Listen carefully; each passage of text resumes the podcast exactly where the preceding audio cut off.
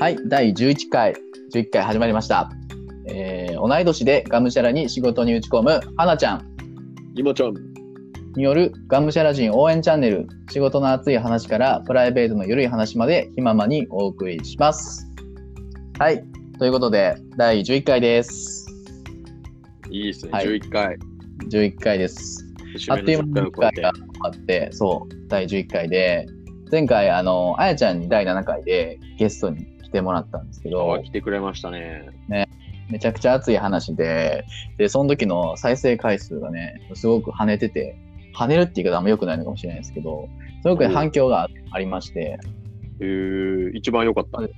そう。だから そう、だからまた熱いね、ガムシャラ人をいろいろゲストで呼びたいなと思いまして、今日もなんとスペゲスさん来てます。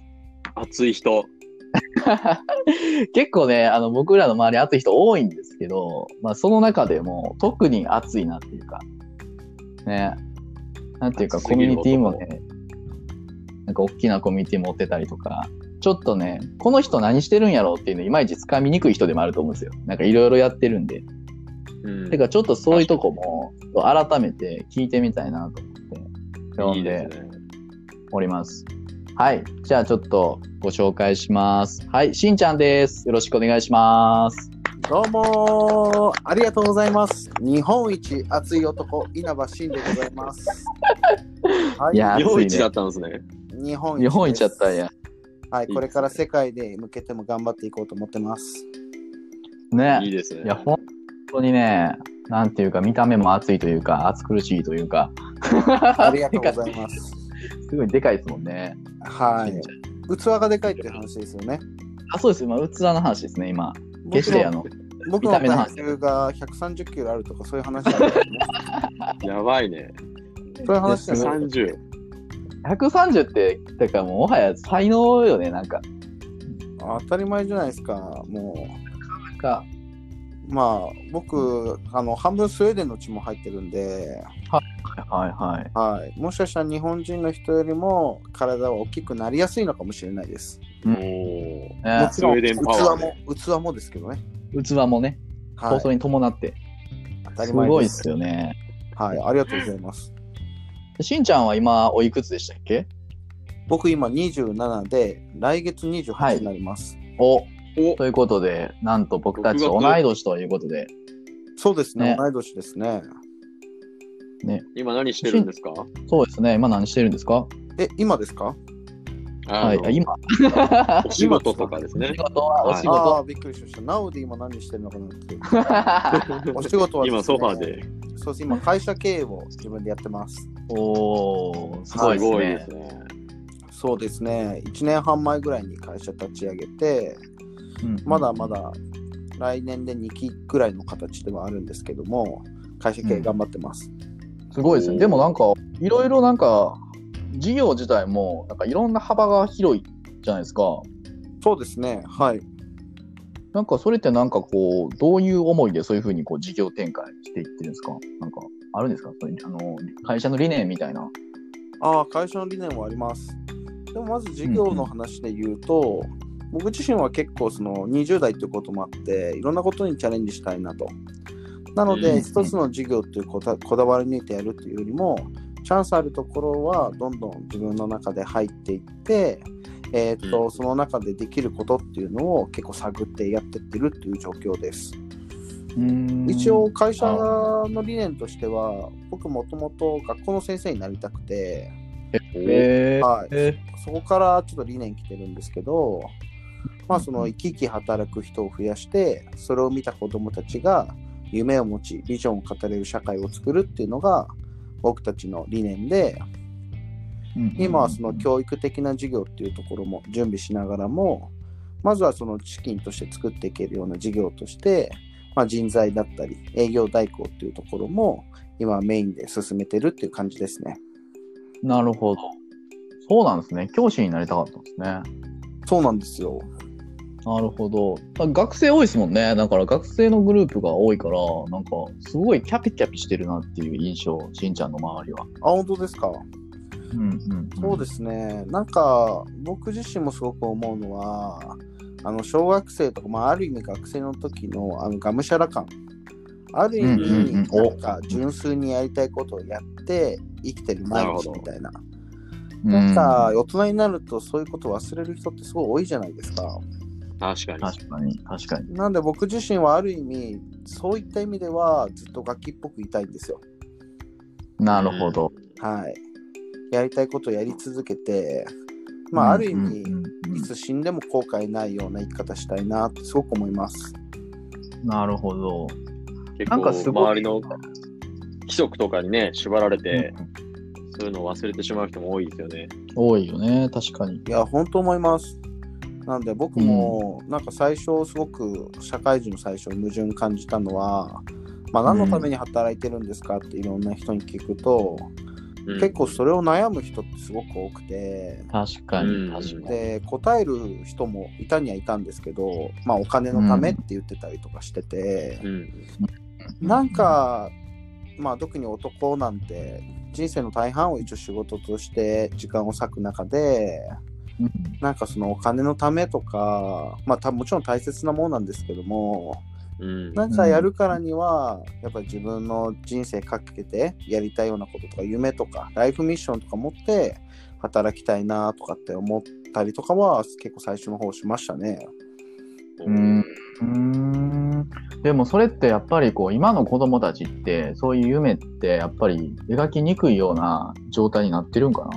昔と比べると。いやなってると思います。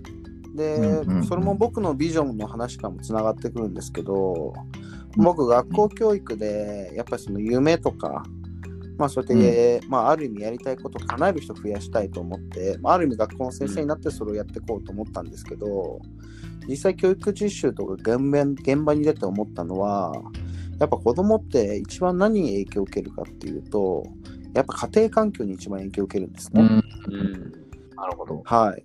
でもちろん親がそれで、まあ、毎日そんな死んだ顔で帰ってきて会社の悪口しか言わないと。ましては親が輝いてなくて、まあ仕事のなんかプラスの話も一切しない家庭で育てられると、それは子供って夢を持たないですし、社会に出たいと思わないと思うんですよ。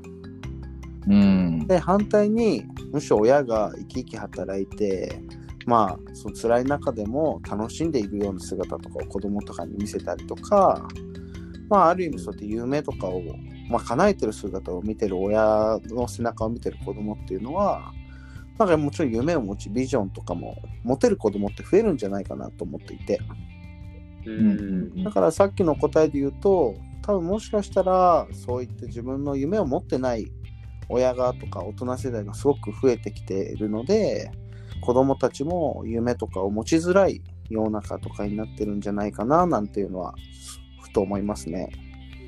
ううんん。なるほど。夢の持ち方って難しいよね、でも。なんかこう、日々の生活にいっぱいいっぱいになってると、なんかいつの間にかここになんかこう忘れてしまったりとか、はいはい。なんかそういう大人すごく増えてるような気がして、まだそれを、そういうのを見てると子供も描きづらいし、なんかどういうふうにそういう夢の教育ってしたい、していけばいいのかなって。いやもう正直、まあ、夢なんて誰かに与えられるものじゃないんで僕何やってもいいと思ってるんですよ。うんなの、で、なんかそんな大きい夢を思い描けとは僕は言わないので、まずなんか目の前にやりたいこと、本当に何でもいいです。なんか、本当にもう日本一周してみたいとか、うんな世界のどこどこに行きたいとか、まず自分の好奇心とかに、なんかワクワクするようなものとかにチャレンジしてみたり、目標を持つことがまず重要だと思ってて、そういうことやっていくと、多分まだ見る自分に出会えたりとか、そこで得た経験が自分の今後の人生とかにすごく生きてくると思うんですよ。うん。うん。なので本当に小さいことでもなんかやっていく人が一人でも増えたらいいななんていうのはすごくなんか感じるのでそういったところからなんか見つけてほしいなとも思いますね。確かに。なんかやって、やってみないとね、好きかどうかもやっぱわかんないですからね。いや本当そうですよね。いろいろやっていく中で、そういうのが夢とかね、好きなことが見つかってくるんじゃないかと思いますけど。本当に思います。うん。なので子供たちの夢とかっていうのを持てっていうのはやっぱ難しい。やっぱ僕らこう20代からこれからやっぱり家族とか持ってる人たちが生き生き働いて夢を持つような人増えたら、僕なんか子供たちもそういう人増えるんじゃないかなと思うんですよね。うん。うん。なので結構会社のビジョンとしてはそこに結構僕は重きを置いて、今仕事をしてるっていう感じです。なるほど。じゃあ今はとりあえず足元のちゃんと土台を作りながら、将来的にはそういう教育系の事業をやっぱ作っていくっていうところをやってるんですよね。やりたいです。えーそれなんか具体的になんかこういう感じのを作ろうと思ってるっていうのはあるんですか？あります。でも今うんうん。結構、ある意味選択肢を広げてるような段階で、まあある意味そうやって学校教育っていうところで何かコンテンツを提供することもできると思うんですけども、最近できた面白い選択で言うと、一つなんか政治家とかになるのもありだなって思えてきて、おおー。なるほど、はい。面白い。なんか東京都だと、まあ、23区とかあると思うんですけど、結構区長とかってめちゃめちゃ大きな権限持ってるんですよ。うん。例えば区長が、じゃあその区の学校に全部タブレットを配配布するって言ったら、本当に配布されるぐらい結構大きな影響力を持ってるんですよ。なるほど。なんであえて一個人として動くよりも、ある意味そういう立場を自分で上にして、本当に学校教育のためになるような施策とかっていうのをやった方が、本当にそういうのっていいんじゃないかなと。うん。間違いない、ね。なの、で、僕自身としては、なんか今これだって決めるというよりも、なんかいろんな選択肢を持って、一番有効なものって何だろうと。うん、なの、で、最近港区、えーと議員選挙みたいなのを昨年出た方がいたんですけど、まあ、その方のお手伝いとかをちょっとさせていただいたりとかで、ちょっと今政治の勉強とかも最近始めてます。へえ、面白い。本格的。はい。すごいね。それをなんかこう20代でそこまで考えてるってなかなか珍しいよね。うん。そうですかね。だからそういうの考えるとめちゃめちゃ楽しいんですよね。えー、なんんか。やっぱ、りそういう現場をね、うん。しっかり見てやってくれる人が必要だっていう観点で言うと、まあ、そういう権力者のある年配の人が政治家になるよりは、柔軟なね、若い人が、エネルギーある人がやるっていうのも、すごい現場にとっては有効だなと思いますね。はい。うん。もう日本一熱い男を今日語ってしまったので、そういうところちょっと出していかないとダメかなと僕自身も思います。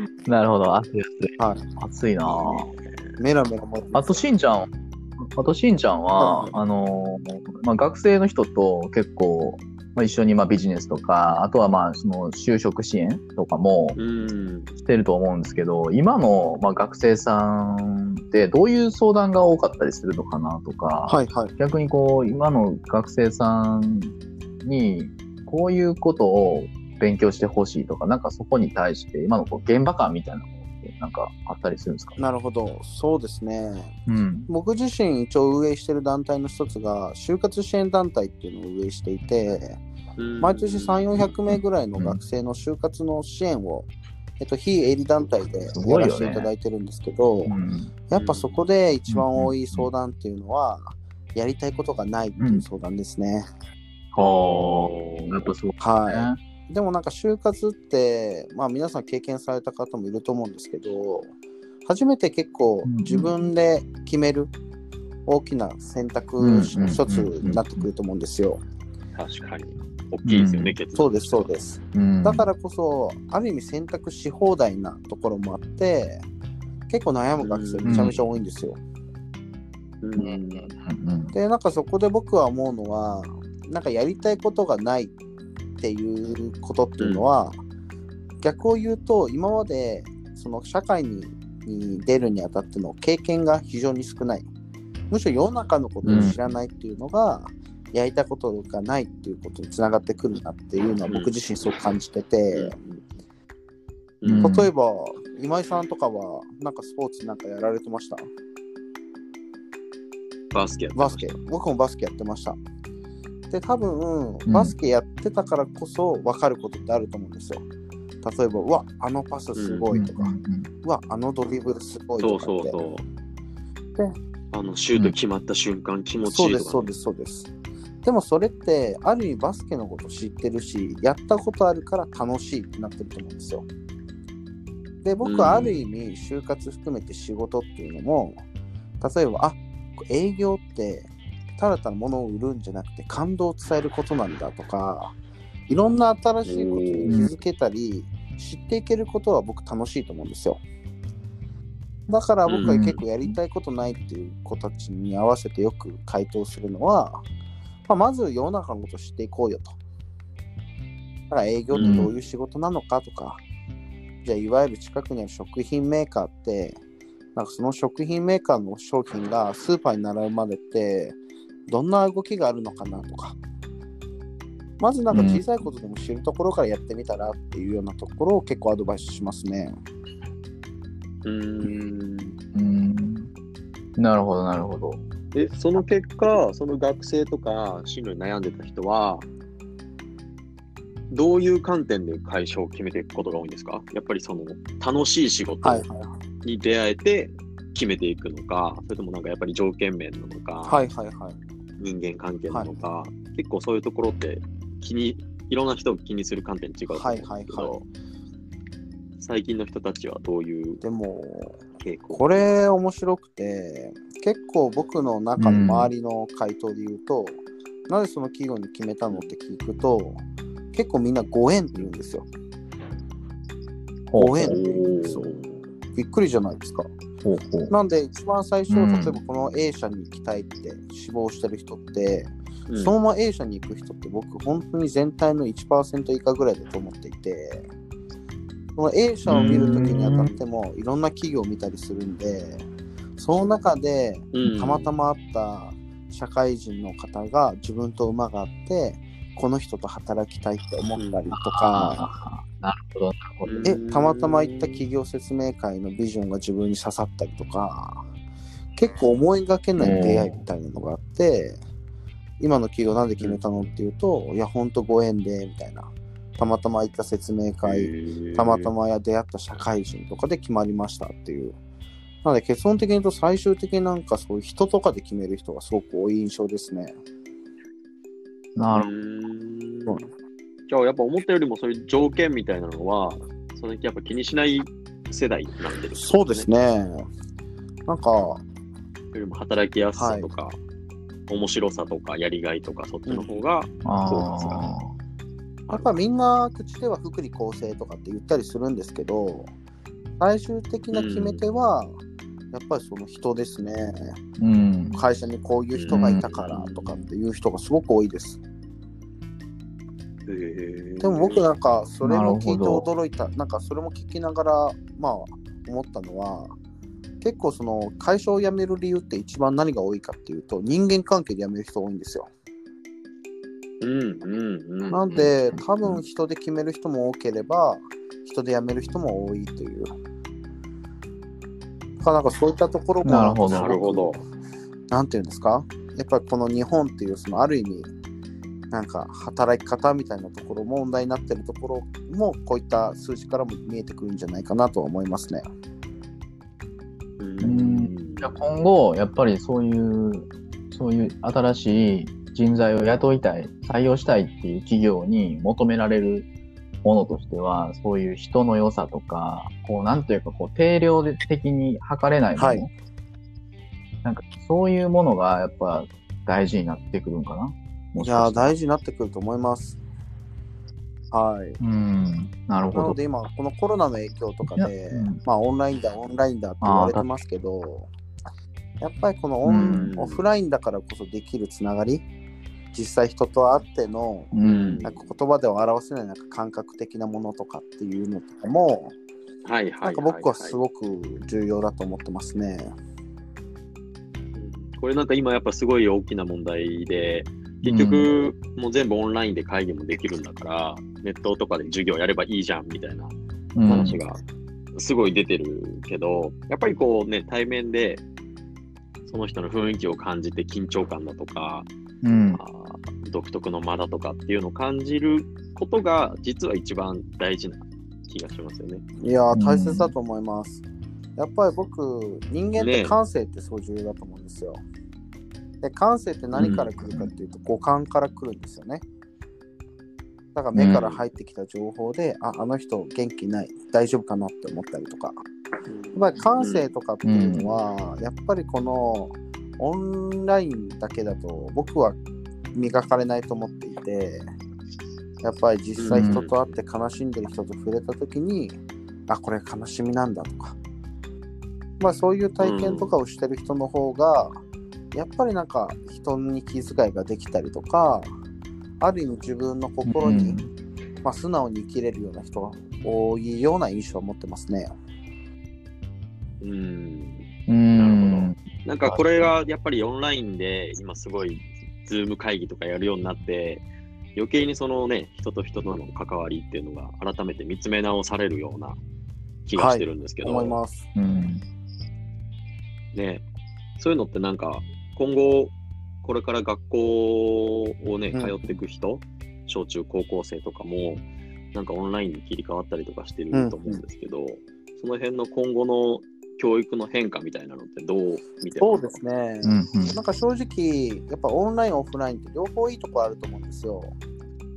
例えばオンラインで言うと、うん本来、例えばオフラインだと100人しか入れない会場だとしたら100人しか見れないじゃないですか。でもオンラインだとに確かに1万人、10万人、100万人っていう、いろんなもうより多くの数に対応できると。だからより、そう世界中がね。なので、その一つの人数とか、本当により良い教育っていうのは、えっ、と、その、ある意味、オンラインで発信した方が、世の中に発信のできる幅っていうのが広がると思います。うんなの、で、まあ、そういうオンラインのいいところまでオフラインとかだと、やっぱりそうやって実際、実体、なんか実践的にやるワークとかっていうところは、やっぱり僕はオフラインとかじゃないとできないと思うので、やっぱりそのオフラインのいいところとオンラインのいいところっていうのをどんどん掛け合わせて、えー教育っていうところもなんか進んでいったらいいなとかってすごく思いますけどね。はい。うんうんうんなんか一番こう、怖いのはさ、その、例えばもうこのコロナっていうので、人に触れるのがもう、ちょっと抵抗ある人がいたりだとか、うん。面と面でマスクなしで喋り合ったりするのに抵抗ある人が増える、うん。はい、ね、懸念がされると思うんだけど、まあ、そうすると、すごい大声で応援したりする、こう部活動だとか、運動会だとかっていうのが、なんかちょっとあり方が変わってきてしまうんじゃないかなっていう怖さがはいはいあはい。なんかそこでこそ本来のね、さっきの話じゃないけど、その人間のね、良さを感じるところだったりとか、お互いの苦労を共にする時間だったりすると思うので、なんかその辺を何か新しい形にね、今の話じゃないけど、うん。うん。オンラインとオフラインをうまく掛け合わせて、それをうまく維持できたりとか、できたら、教育の現場ってまたさらにアップデートされていくのかなってそうですねね。僕はこのコロナに関しては、うん。まあ、やまない雨はないって言葉なんてありますけども、まあ、いつかは何かしらの形で収束はしていくと思ってるんですよ。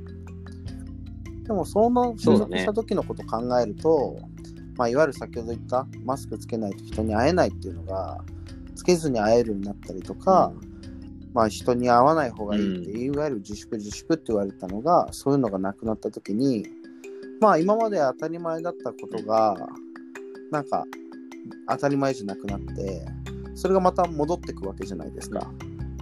その時に、うんやっぱりなんかこうやって仲間と定期的に会えるって幸せだよねと。やっぱこれの仲間付き合いを月1回ではやろうよと。まあある意味、人としてのつながりを濃くできるきっかけにも、きっかけにもなると思うんですよ。うんなんかやっぱり僕はそういったところとかで、いわゆるなんか、オフラインのところとかでも、なんかその人間の温かみを感じられるようなこととかも、なんか、今からでも準備してなんかやっていきたいなとかってなんか思いますね。おーいいですね。やっぱり人間の重要性をこれからね、広めていきたいですね。やっぱりうん人間として生まれたからには、ね、一人じゃなく、みんなでなんかいろんなこととかで支え合っていきたいですね。うん、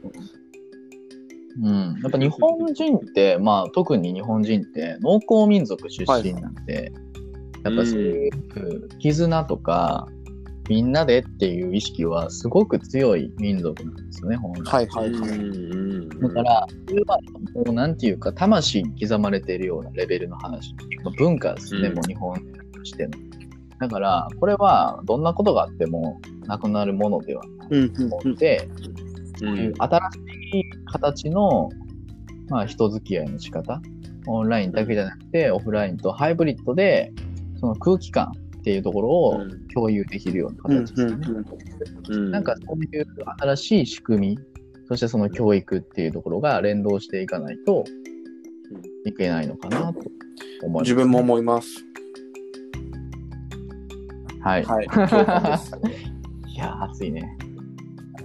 いやー、どうですか、今ちゃん、今日の回。いや、でもね、うん、しんちゃんといえばですよ、まあ、うん。プライベートでもよく遊んだりもしますけれども、うん、こういうね、真面目な側面がすごうん。いしっかりしてていいっていうのと、もうもう一個ね、うん。最大の魅力がやっぱり、うん、いつもね、みんなを明るく盛り上げて、うん、この場確かに。のね、中心的存在になるっていう、この力がね、やっぱ卓越してるんですよね。ありがとうございます。確かに。その辺、その辺は、何か普段意識してることがあるんですかああ、どうですかね。なんか僕、もう自然とななんっちゃう。か、すごく昔から思うのは、なんか自分の行動が結構仲間の笑顔につながったりするのが、結構自分の喜びとかうんあ幸せにつながるんですよ。常にうんなんか楽しい空間でいたいと思いますし、何よりも自分が楽しみたいとも思うんですよ。だから僕自身は本当になんか毎日を最高の一日で過ごしたいと思ってるんで、なんか妥協もなくずっとなんかある意味ハッピーな、ハッピー野郎でもいたいなと思ってるんで、なんかそういったところがもしかしたら、みんなになんかある意味楽しんでもらえて、まあ、そうやって明るくポジティブにいることがみんなになんかそう言って言ってもらえるようなことにつながってるのかななんていうのは思いますね。なるほどね。なるほど。なんかそういう振る舞いでいるとさ、結局周りの人が、明るい人がいっぱい集まってくる。確かに確かにねすごくしんちゃんの周りも、いい、いい連鎖が起きてる感じがいつもするんですよとか、花ちゃんとかね。うん。いやいやいや。ああれ、あれ、ありがとうございます。いや、なんか、その、ちょっと、あの、共通部分がなんとなくちょっと、あの、あやちゃんと、まあ、しんちゃん聞いて、ちょっと見えてきたかなと思ってて、やっぱ、みんな、こう、自分がハッピーになるももちろん大事なんですけど、やっぱり周りを幸せにしたい。うっていうところんが結構本質的なモチベーションになってる人が多いんじゃないかな。うん。ただ面白いのは、あやちゃんとしんちゃんで、そのアプローチが全然違う、真逆なんです。うん。うん。あやちゃんはどっちかというと、自分は一歩引いて、こう影から、あの、応援するっていうタイプ。うん。うん。しん。ちゃんはどっちかというと、自分がまずこう、引っ張っていくっていう、自うん分が前に出て引っ張っていくけど、でも本当に幸せにしたいのはあなたなんだよっていうようなタイプ。だから多分、出だしてるものはみんな自分じゃなくて目の前の人がハッピーになればいいよねっていうところで、そのアプローチがいろんなところ、いろんなやり方がある。っていうのがなんか、こうがむしゃらに仕事に打ち込む人のなんか共通部分としてなんかあるなとふと感じたかな。なるほど。なるほど。いい。うんありがとうございます。ありがとうございます。いやね、今日もね、案の定な長くなりましたね。え、長くなっちゃいましたねね今日、もう大体ね、まあこれぐらいの時間かなと思うんですけ24ど時間、収録するとかじゃないんですか？誰も聞かねえよダメか、これで終わりなのか。ベンチ切れちゃう。なんかまた決めて、またとりあえずこの回はこれで終わりにしようかなと思って。そうですね。稲葉待望論があるかもしれないんで。そうそうそうそう。はい 最後に、あの、あやちゃんの時も言ったんやけど、ガムシャラドっていうのを、星いくつかっていうのをはいやりたいんですけど、山ちゃん、今回どうですか？星 2.5! あー前回と一緒や星3がマックスですよねあーマックスまで。は出せないですね。じゃあちょっと俺言っとくかな。星。2.75。刻む。刻む。前回と。なんで俺ら3段刻む。平均で2.6ぐらいということで、あの、あなちゃんと、完全に自己満の世界。あなちゃんと同率ということで、あの、暫定1位です。これはあれですか？伸びしろということですね。何ですか？あ、そうですね。あのーまだ3はちょっとね。そう。だってまだだって、しんちゃんはそのやりたいことを成し遂げる途中やから、ありがとやっぱそこの余白を残してやっぱいいかう。ななるほど。適当な理由。政治家になった時にまたちょっと。まだ決めてるわけではないけど。政治あー政治家になってからラジオ出てくれるからな。当たり前じゃないですか。ぜひ。お常に僕はガムシャラですよ。か っこいい。まあそんなことで、一応これど同同世代でガムシャラ人ということで、今回しんちゃんに来ていただきました。あありがとうございます。ありがとうございます。はい。ということで、この回はこれにて終了にしたいと思います。えー今日お話ししてたのは、はなちゃんと、今ちゃん。そして、しんちゃんでした。ありがとうございます。またお願いします。バイバイバイバイ